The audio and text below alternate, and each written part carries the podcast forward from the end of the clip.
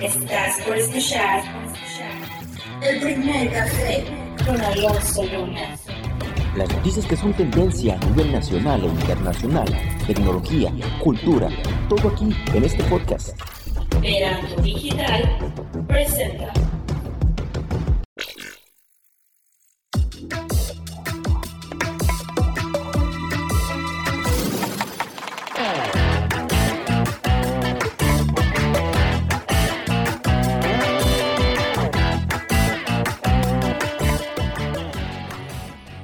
Hola, ¿qué tal? Muy buenos días. Los saluda Alonso Luna, esperando tengan un excelente inicio de semana, que hayan despertado con muchísima energía y motivados para iniciar este lunes. Pero sobre todo que se tome el tiempo para acompañarnos en este podcast y tomarnos el primer café del día.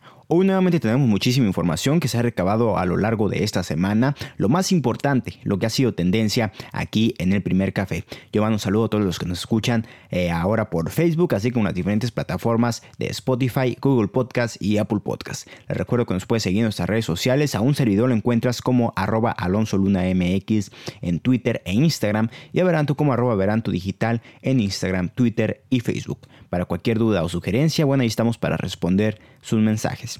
Y sin más que decir, yo le doy más cordial de las bienvenidas y comenzamos con esto que es el primer café. Adelante.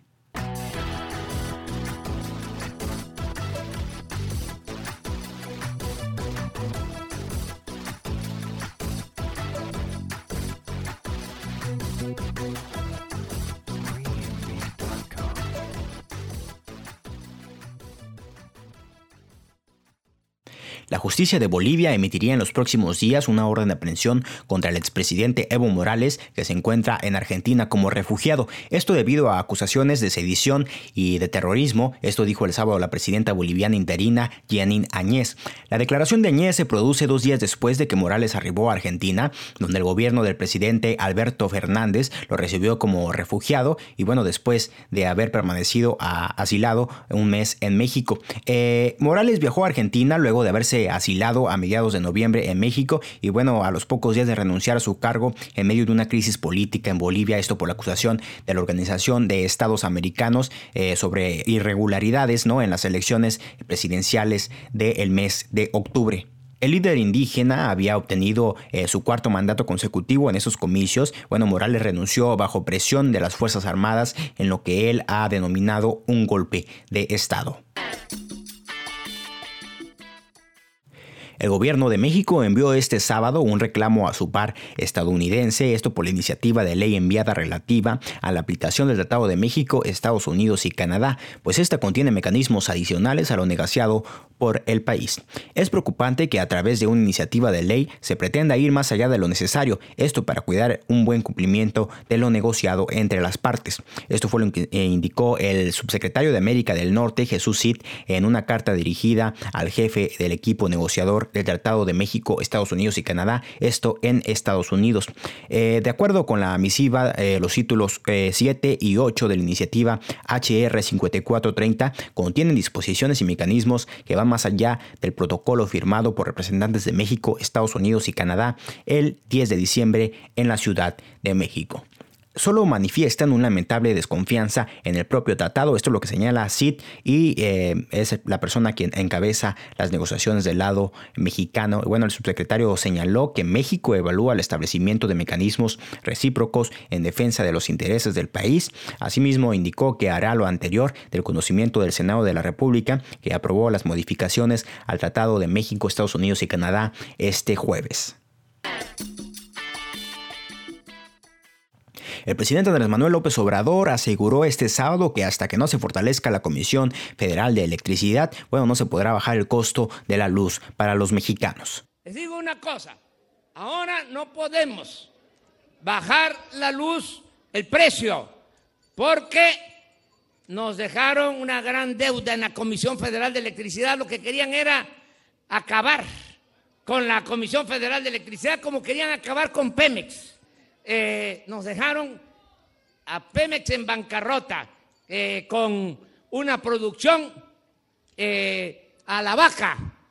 decían con la reforma energética que íbamos a estar produciendo para este tiempo 3 millones de barriles diarios, nos dejaron un millón setecientos mil barriles.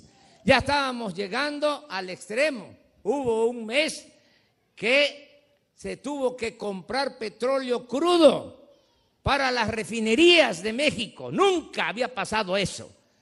Afortunadamente ya se logró detener la caída, ya se estabilizó y tuvimos suerte porque estamos trabajando en 20 campos petroleros y está aumentando ya la producción petrolera. Ya resolvimos ese problema.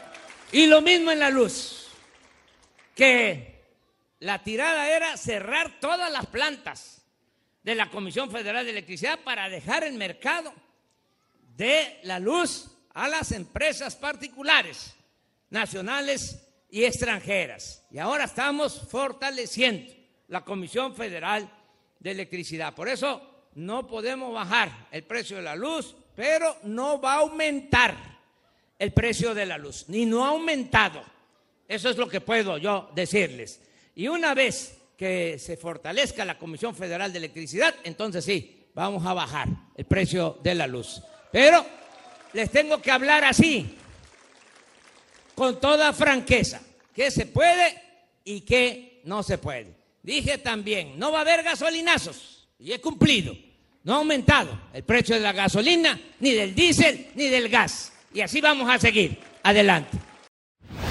Sin embargo, asumió el compromiso de que si bien no podrá hacer más barato el servicio, tampoco va a aumentar durante su sexenio. Solo en Tabasco se identificó a casi medio millón de deudores al inicio de la administración y aunque este año se puso en marcha el convenio Adiós a tu deuda, esto para regularizarlos, bueno, menos de 200 mil firmaron el acuerdo y el 20% volvió a caer en mora. Bueno, fue el propio López Obrador quien impulsó en el estado, bueno, el movimiento de resistencia civil para el no pago de, de la electricidad esto en 1994 y bueno, en protesta por lo que consideró un fraude electoral en las elecciones para gobernador. A poco más de dos semanas de que entren en vigor las nuevas disposiciones del artículo 25 de la Ley de Residuos Sólidos en la Ciudad de México, autoridades capitalinas dieron a conocer que las empresas no podrán comercializar, distribuir o entregar bolsas de plástico. La titular de la Secretaría de Medio Ambiente de la Ciudad de México, Marina Robles, indicó la víspera que de violar lo establecido, bueno, los establecimientos podrán ser multados con hasta 168 mil pesos. Y bueno, pero más que ser un castigo, esta medida busca generar un cambio en la sociedad respecto al uso de este material material. Y bueno, en conferencia de prensa señaló que de no cumplir lo establecido en la citada ley a partir del primero de enero, bueno, las sanciones contempladas van de 500 a 2.000 unidades de medida y actualización, esto con un valor de 84.49 pesos por cada una y bueno, por lo tanto, el valor de las multas estaría entre 2.245 y 168.980 pesos. La funcionaria capitalina dejó en claro que este nuevo reglamento que se aplica específicamente para la Ciudad de México no multará a personas que las utilicen, pero sí a las empresas que vendan o entreguen las bolsas que no sean degradables. El comité organizador del paro en ITAM dio a conocer su pliego petitorio e informó que se mantienen los planes de continuar en paro el día de hoy, lunes 16 de diciembre, hasta que las autoridades de la institución respondan al 100% de sus demandas, infirmen los compromisos y acciones a tomar. Los estudiantes han denunciado que la carga de trabajo en el ITAM afecta la salud mental de los alumnos, algo por lo que acusan eh, esta casa de estudios no se ha preocupado lo suficiente. Aunque agradecieron a la dirección el hecho de ofrecer fechas alternativas para realizar los exámenes finales aún pendientes, bueno, destacaron la importancia de realizar cambios institucionales, esto para priorizar ¿no? la salud psicológica, emocional e integridad de los estudiantes.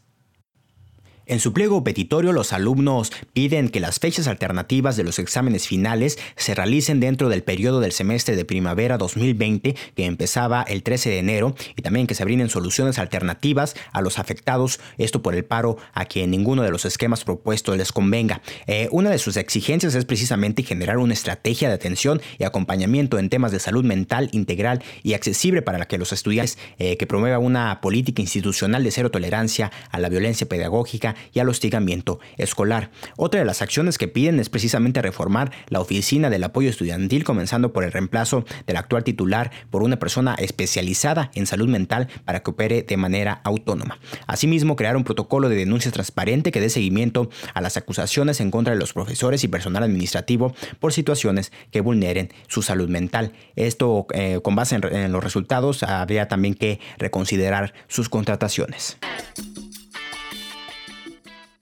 Y bueno, hasta aquí con la información, no me resta más que agradecerle que se haya quedado con nosotros a lo largo de este espacio. Yo lo invito para que nos escuche nuevamente este lunes en punto de las 7 de la mañana y también a mis compañeros de Tirando Verbo este viernes en punto de las 5 de la tarde. Muchísimas gracias, hasta la próxima.